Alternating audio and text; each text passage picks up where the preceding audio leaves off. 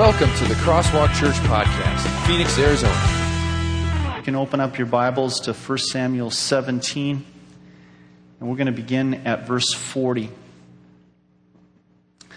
Then he, and it's talking about David, this is before David becomes king. He's still a shepherd boy. Then he, David, took his staff in his hand, chose five smooth stones from the stream, put them in the pouch of his shepherd's bag, and with his sling in his hand, approached the Philistine.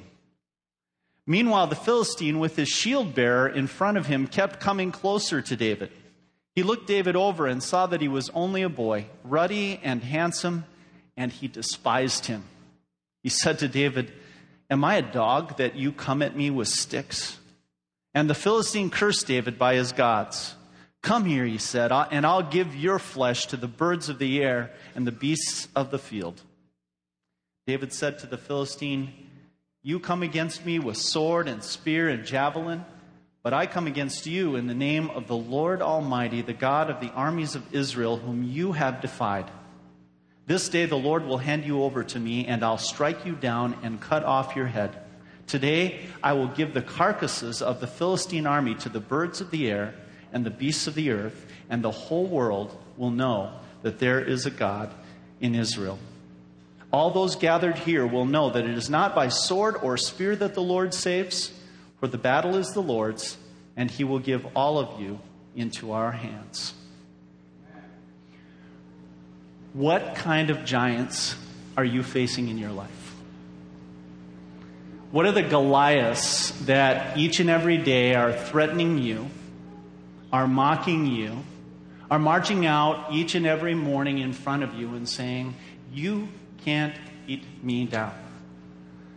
I'm talking about the big things, not just the little irritants that we all, it's the, the big things, the, the financial difficulties that are threatening to take away our home, the emotional difficulties that are threatening to take away our sanity at times the, the relational difficulties, the, the lack of love that's threatening our most dear relationships with our spouses and our children.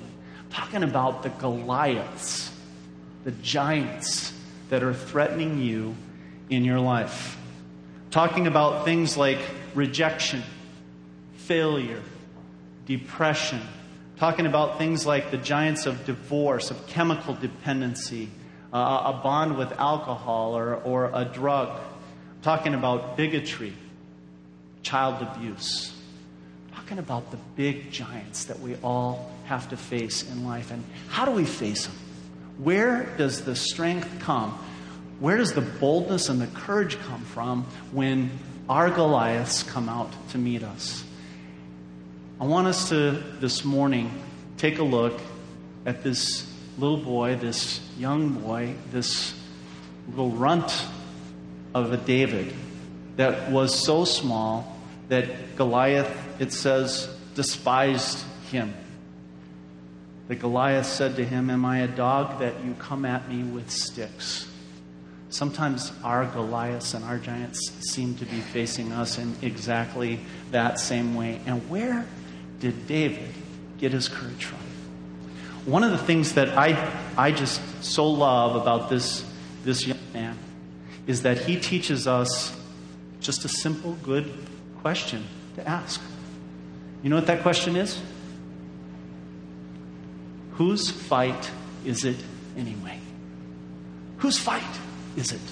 Is it really my fight as I'm coming out here with my five smooth stones and my little leather sling? Is it my fight that I'm going to be fighting with Goliath? Whose fight is it really? And, and really, what he's asking is another question. He's asking a question of whose hands is my life in? Now, you, um, you take this basketball, for example, you put it in my hands, and what you're going to see are a lot of uh, air balls, uh, misthrown passes, and dribbles being off of toes put the same ball in Steve Nash's hands, and you're going to see some amazing, amazing things happen. Put the same ball in Mike Jordan's hands, And you probably won't see an air ball all day long. You'll just see one swish after another.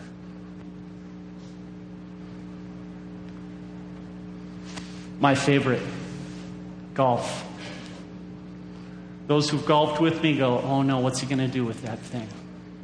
When I pick up one of these things, I hit so many slices I ought to work for a Kraft cheese factory. It's bad. It's really bad.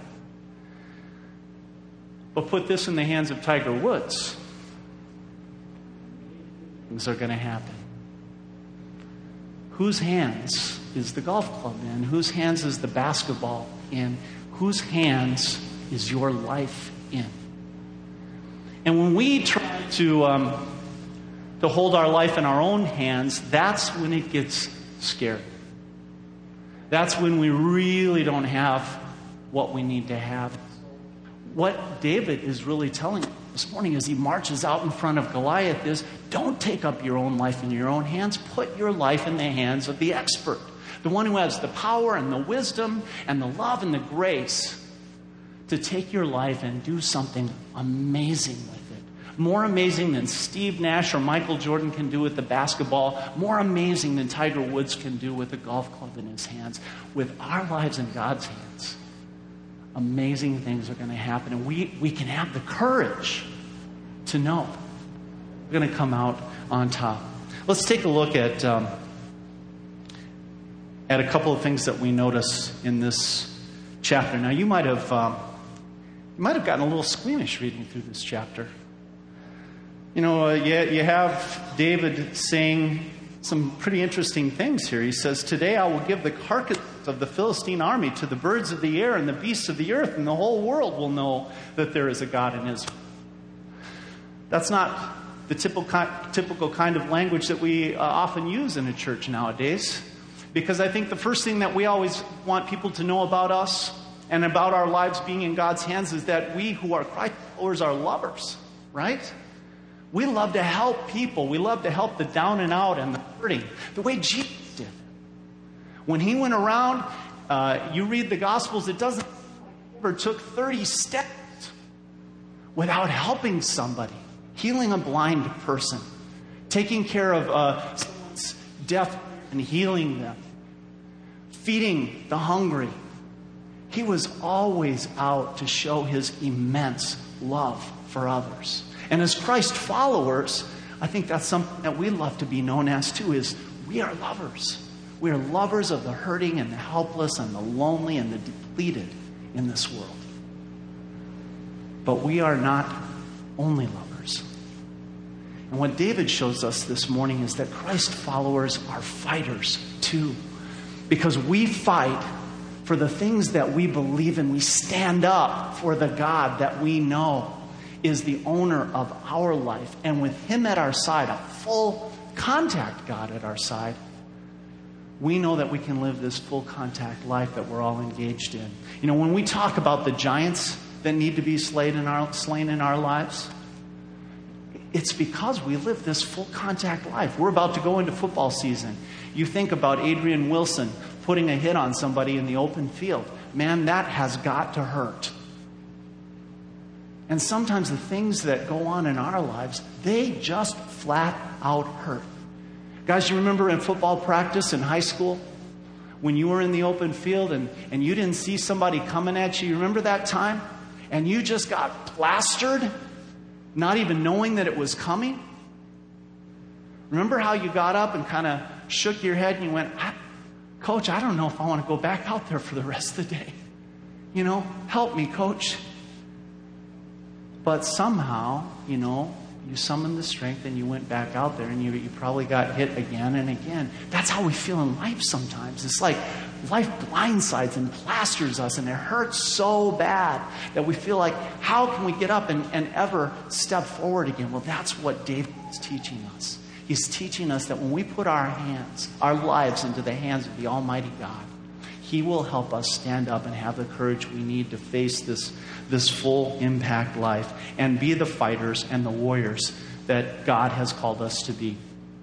So this morning I put together um, a sermon based on five letters F I G H T, fight.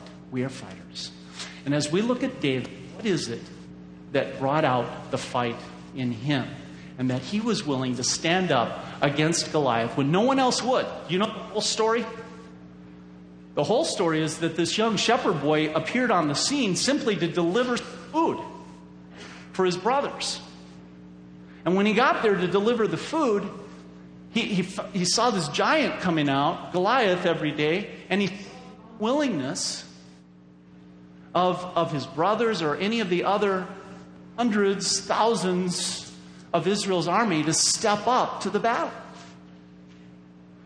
And this runt of the litter, David, says, I'll do it.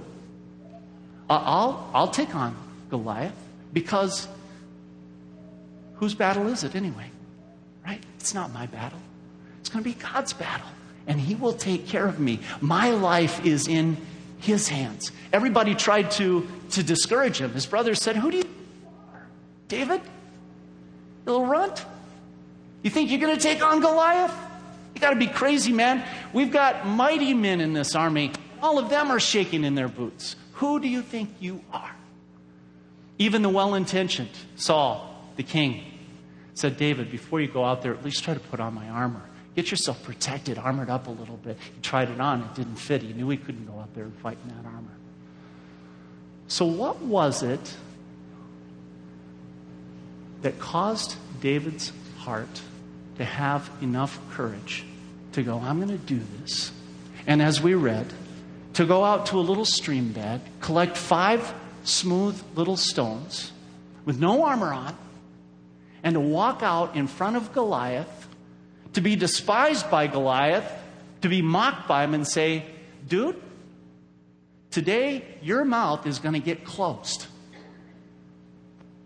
And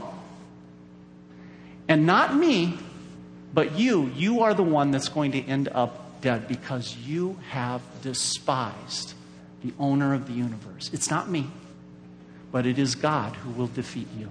The battle is in his hands. You know what it is? It's a, it's a word that starts with the letter F. Very simple word faith. David saw something that his brothers didn't see.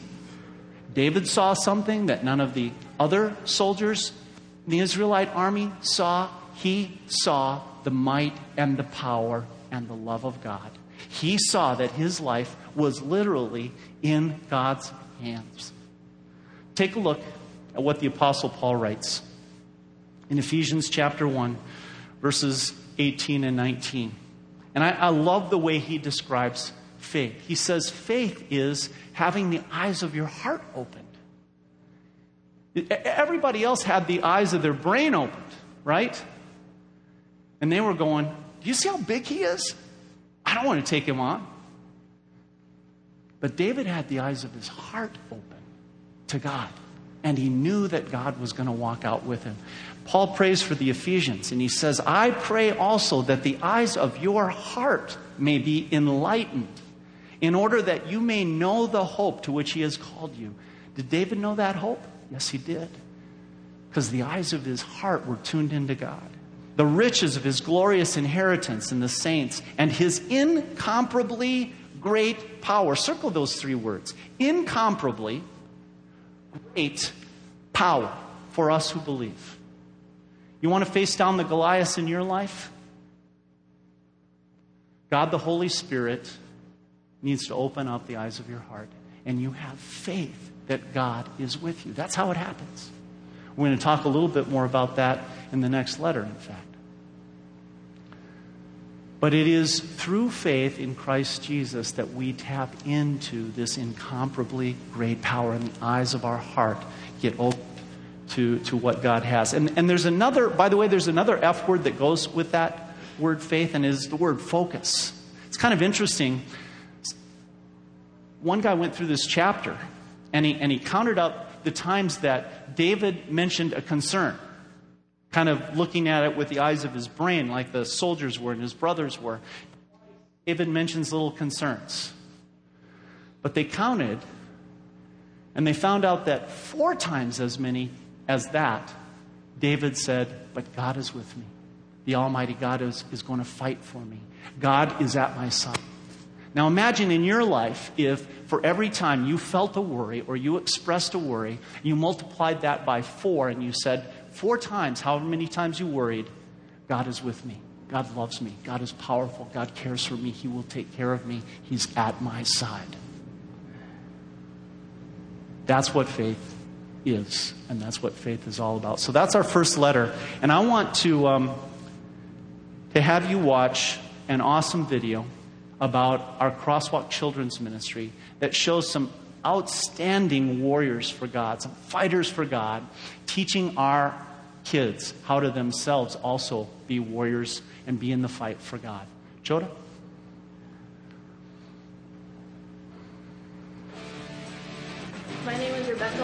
Schiller. I'm Julie Gunn. Angie Grass. Shane McKillop. Chrissy Swearingen. Kristen Carroll. Noelle Galavan. I'm Audrey. Joe Swearingen. Christine Bain. Katie Kinsman. I'm Cassidy Susie Law. Betsy Graham. Juan Culbertson. Suzanne Rojas. Hi, I'm Mike Borzak. Uh, Thomas Savold. And Kimberly I am Heidi Dye. Amanda. My name is Faith Merkel. Ed Merkel. My name is Brittany Dover. I'm Ellen Hudson. Hey everyone, those were just a few of our awesome volunteers that help out in Crosswalk Kids. We'd like to give you a volunteer's perspective of what goes on every Sunday. I do Crosswalk Kids because I love the children. Um, I like the reg- registrar position because it allows me to meet all the parents that come in. I get to see their children, I get to see them grow, um, and just the enthusiasm that they have when they come back every week. I like being able to help.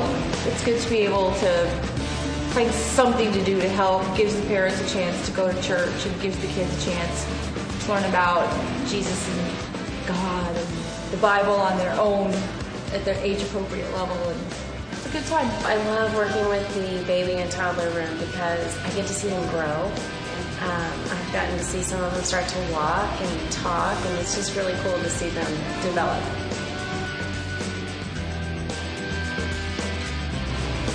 Just spending the time with the kids going through Bible stories or stories that I loved as a child. Um, and it's fun to be able to share those types of stories with them as well because they get to know those stories and um, learn about Jesus that way and just learn about the different people of the Bible and um, learn about God. So I, I really love that part of it. I do Crosswalk Kids because I think it's important for kids to hear about God and have that faith and fun in their lives. I love to volunteer with Crosswalk Kids because my kids love it and they get so much out of it, and so I like to give back. Taking on another character besides myself gives me a chance to, well, I've been a cowboy and I've been a superhero and I'm going to be a mad scientist here pretty soon. So it's kind of fun being able to play different roles for different situations. I really love um, getting in there and doing the music and dancing with them and just seeing them get so excited and into worship and um, such a, at such a young age they just love praising God. It's awesome. I like large group. I like when the kids um, get involved and dance around and sing because, you know, even some of the shyest kids will just sit there and jump up and down and they'll have so much fun. I can come to church and party with the kids, and it's a blast. My twin boys get so much out of it that I just want to be a part of it myself. Thank you so much to all of the dedicated volunteers who help make Crosswalk Kids so successful. Now that you've seen what we're about, we'd love to have you come and visit us. Great job. Don't we have some awesome crosswalk volunteers teaching our kids how to be warriors of faith? Great job. Thanks, Joda, for showing us that. All right, so we need, if we're going to um, face the Goliaths in our lives, we need to be fighters. And that starts, that fight starts with faith. But it, it continues with, with the letter I. The letter I stands for insight. Let's talk a little bit about how we get insight and why we need insight. First of all, have you ever noticed that it's easy to have courage for a little while? But sometimes when uh, we actually get up nice and close and tight to our Goliath, that's where it gets scary, and that feeling of just wanting to turn tail and run grows. And I want you to know that even David, who was in, in this situation also found at times that it was tough to keep his courage. There was a time, for example, when um, he turned tail and, and ran, and he ran away from his, from his enemy Saul right into the hands of his other enemies, the Philistines. And he was so afraid being kind of tugged back and forth between King Saul and the Philistines that finally he just lost it. And, and, he, and he pretended to be completely crazy and insane. The Bible tells us that he pretended so well that he let little drop, droplets of drool run down his beard because he wanted to convince them that he was truly, truly insane. And all of that was because he was afraid that his life and the life of his soldiers was going to, uh, was going to be taken from him. He lost his courage. You've been there, and so have I facing our Goliath, and all of a sudden the courage just seems to drain right out of our soul. Well, that's why insight is so important. Because what is it that keeps our courage levels high?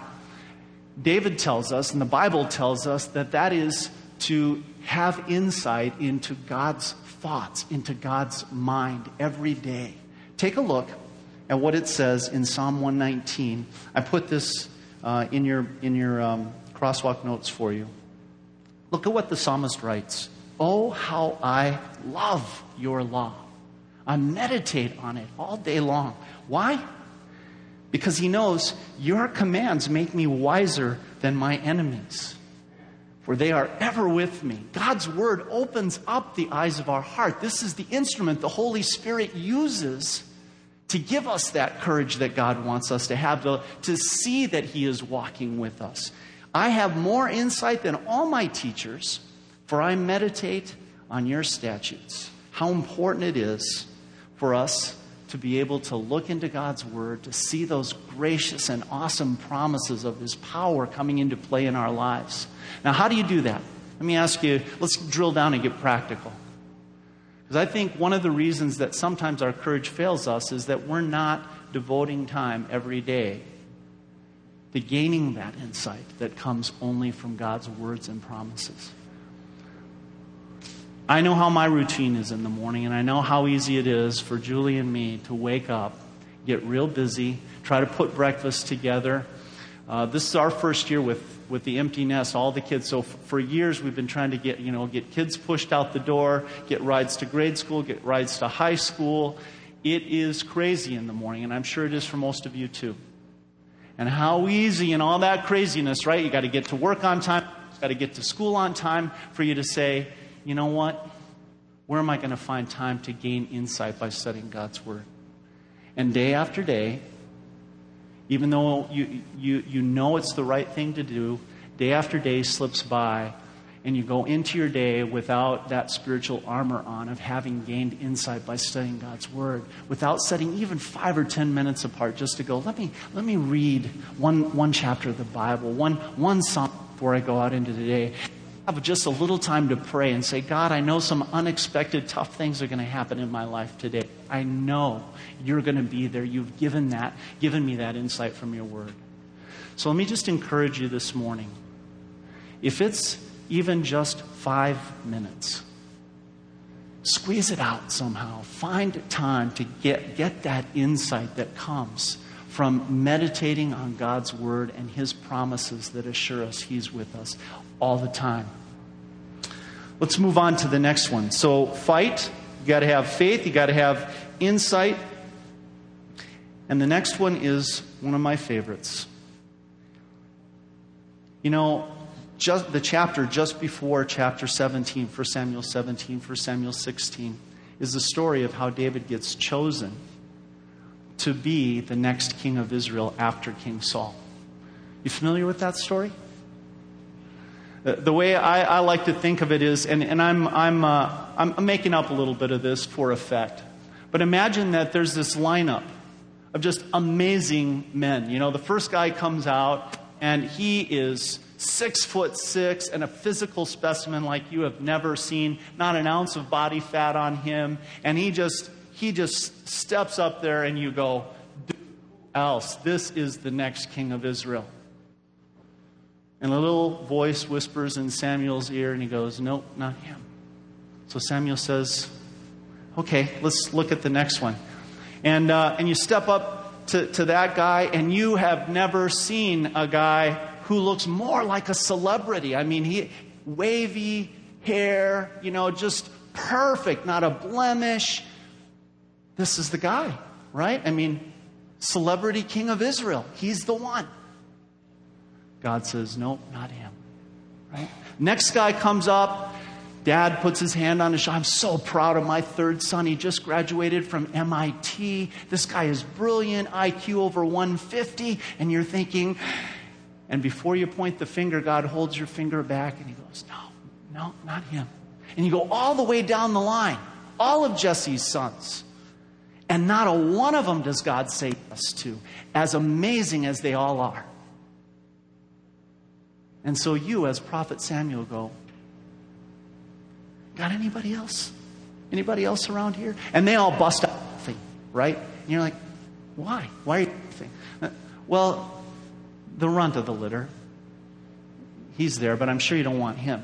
His name David. He's, he's out in the fields shepherding sheep. Surely he cannot be the next king of Israel. And you know how the story ends. It turns out that is the David who is chosen to be and anointed to be the next king of Israel, and who is the very one facing down Goliath in this story today. And you look at the rest of the Bible, it's amazing what we see in the Bible.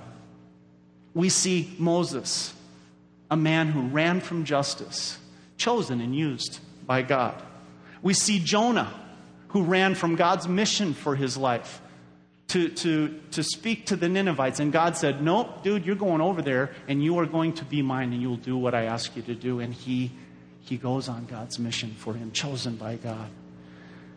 God takes Rahab, a prostitute, who probably ran a brothel, and uses her. He takes Samson, a man who ran after the wrong woman, and used him in his kingdom. Jacob ran in circles running away from his angry brother and then back again. Elijah was so depressed, he ran away to the mountains and said, Please, Lord, don't make me go back. There's nobody left who believes in you except for me. Sarah ran out of hope. Lot ran with the wrong crowd. One after another after another. The wrong people. In human eyes, the wrong people. But God said, I want you. You know what that's called? The G word? Grace. And that same grace applies to you and me today. I'm sure there's someone out there today. Maybe there's many of you. There are many of you out there today. I can share with you my own heart. Many, many times I say, Go, God, I am not the right man. I do not deserve to be pastor of this church. I do not deserve to even be a follower of Jesus Christ. Why me, Lord? And you know what the answer always comes back to? It's not about you. It's my grace. It's who I am. I love you. You can run away from me. You can run to the mountains. You can run with the wrong crowd. You can run a brothel. You can run whatever you want to run. You are sinful. I know that. You are a sinner, I know that, but I choose you because I love you, and that's what grace is. And our fight is hugely made up of God's grace. God fight for us undeservedly, not that we have done anything to earn it, not one little sliver of a thing to earn it. It's just because God loves. Take a look at 2 Corinthians chapter 12 verse 9. Paul experienced that, didn't he? He was a murderer. God called him to be an apostle. And, and Paul one time is saying, Not only did you call me from being a murderer to be an apostle, but I have this thorn in the flesh. I don't know how, how you can expect me to keep on going. And, and look at what Paul says. But God said to me, My grace, circle that word, my grace is sufficient for you. For my power is made perfect in weakness. Therefore, I will boast all the more gladly about my weaknesses so that Christ's power may rest on me. Our high school students have a beautiful play a, a little drama skit to illustrate the point of how God's grace makes up a huge part of our fight. Yeah, if you can't say amen to that, I don't know what you can say amen to, huh? How much of our fight is God's grace? Huge. To tap into God's grace, though, we need humility, and that's the H word.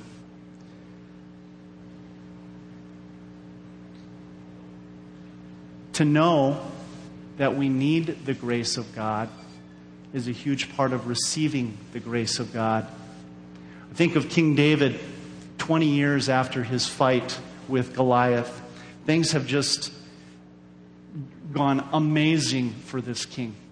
He's expanded the borders of his kingdom. All of his soldiers are fighting hard for him. His people love him as their king. And, and the kingdom is just in an amazing, amazing cycle of one success after another. And after 20 years of this, David, who says, The fight is in the hands of the Lord, becomes the arrogant David. And he loses that humility that he once had, and he, he's walking around on the, on the heights of his palace, this amazing palace that he's built for him, himself. And one day he looks down, and, and a few houses away in a courtyard is a beautiful woman. Now, the story doesn't tell you this, but if you read throughout all these chapters. This is not just any woman. She's a beautiful woman, but she's also the wife of one of David's top soldiers. And David knows this. This is the wife of one of David's friends. And he looks down there and he starts to plot in his mind how he can steal his friend Uriah's wife, Bathsheba because he's so full of himself, he's now begun to believe that he deserves whatever he wants. That kind of pride and arrogance is exactly what hindered David at that point from being able to tap into the grace of God, and is the very same arrogance and pride that can hinder us from being able to tap into the grace of God. I want you to take out your crosswalk notes because this is so important. Do we want to have God opposing us? Which, if you know the end of the story of what happens with David and Bathsheba and your child, is exactly where David ends up. He ends up with God literally opposing him. The man who God at one point says, This is a man after my own heart. God ends up opposing him in that situation. Look at what Peter writes, All of you clothe yourselves with humility toward one another because God opposes the proud. Will you that little phrase? God opposes the proud, but gives grace to whom? He gives grace to the humble. Do we want to have that awesome grace that we just saw demonstrated by our high school students? It starts with humility. Do we want to be able to fight the Goliaths in our life? It, it, it doesn't come the way the world. It, it would say that if you want to fight giants, you have to stand up, stand tall, be proud, be even a little bit arrogant because you don't want anybody to see you doubting yourself. God's way is the exact opposite. God's way is put away yourself, be humble, look to Him, and know that He is the strength of your life. Proverbs 22, verse 4 says, Humility and the fear of the Lord bring wealth and honor and life. So, H is humility. Part of our fight against our Goliaths is to have that humble attitude that says it's not about me, to think less of ourselves and more of others and more of God. And then there's the final one. You know, If it's a basketball being held in Steve Nash's or Michael Jordan's hands, if it's a golf club being held, it's a relatively inert thing. Basketball does have a little bit of air and a little bit of give to it. But essentially, there's not much that the ball or the club are going to do apart from the hands that are holding. And that is where we human beings are a little bit different. Because God takes us and He molds us. And He changes our hearts and minds and shapes us the way that He wants us to be so that we can be better instruments and better tools in His hands. And you know what that shaping and that molding is known as in the Bible? That gives us a, a greater ability to fight the Goliaths in our life? Simple. It's training. And that's the T word. Take a look at your, your crosswalk notes. I put a couple passages in here. Psalm 144, verse 1, was actually written by David. Praise be to the Lord, my rock. And what does David say?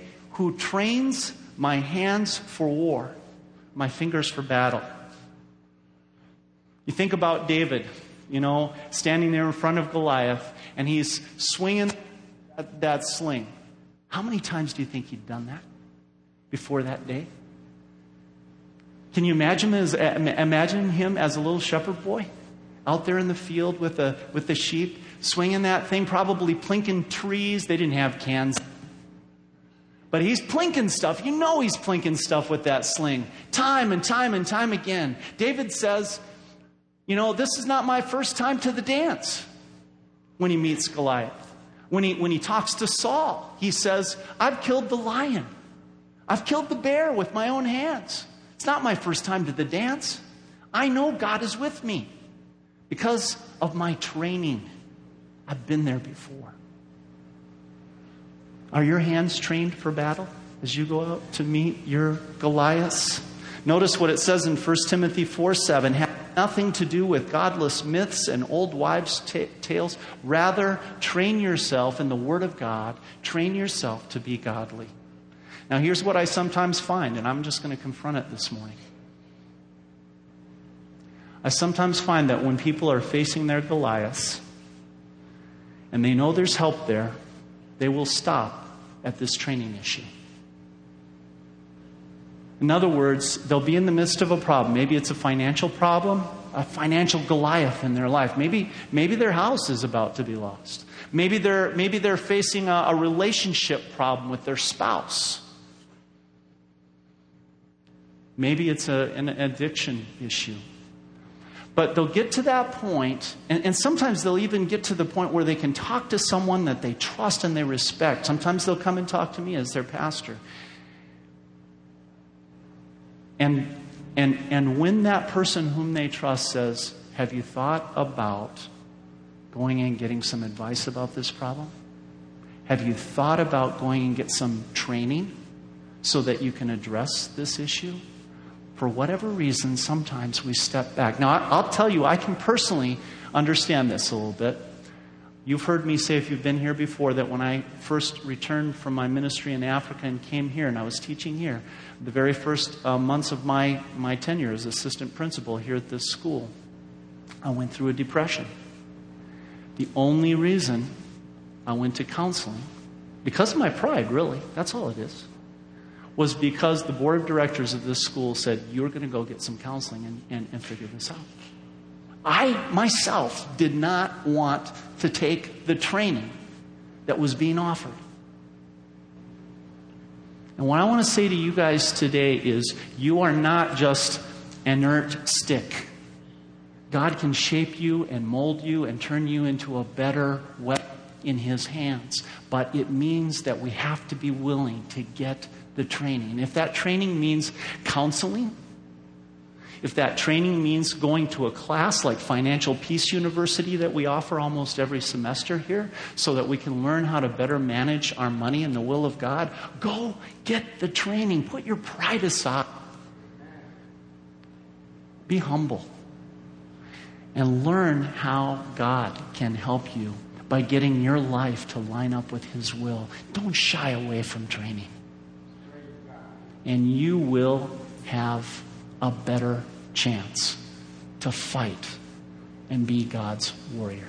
So let's let's run through those. Right? Fight. You want to be a fighter for God? Faith, right?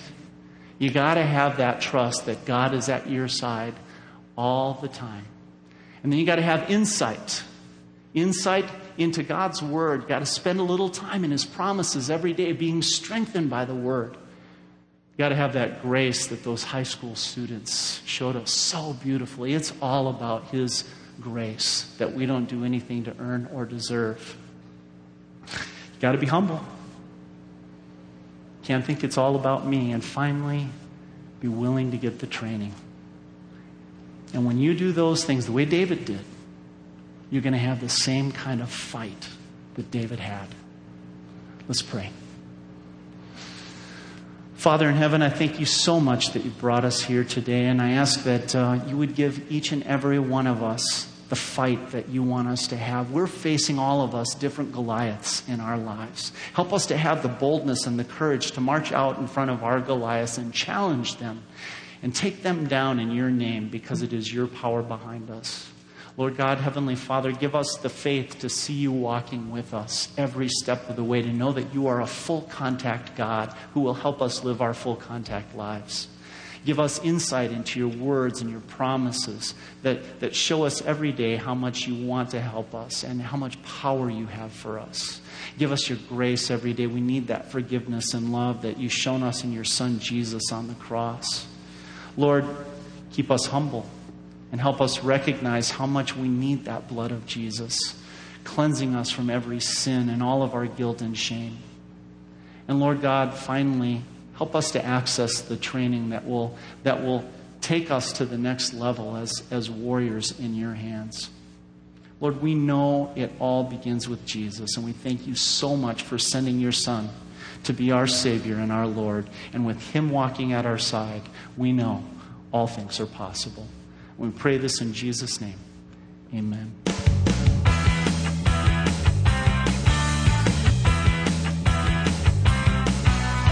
Thank you for listening to the Crosswalk Church podcast. For more information, visit us at crosswalkphoenix.com.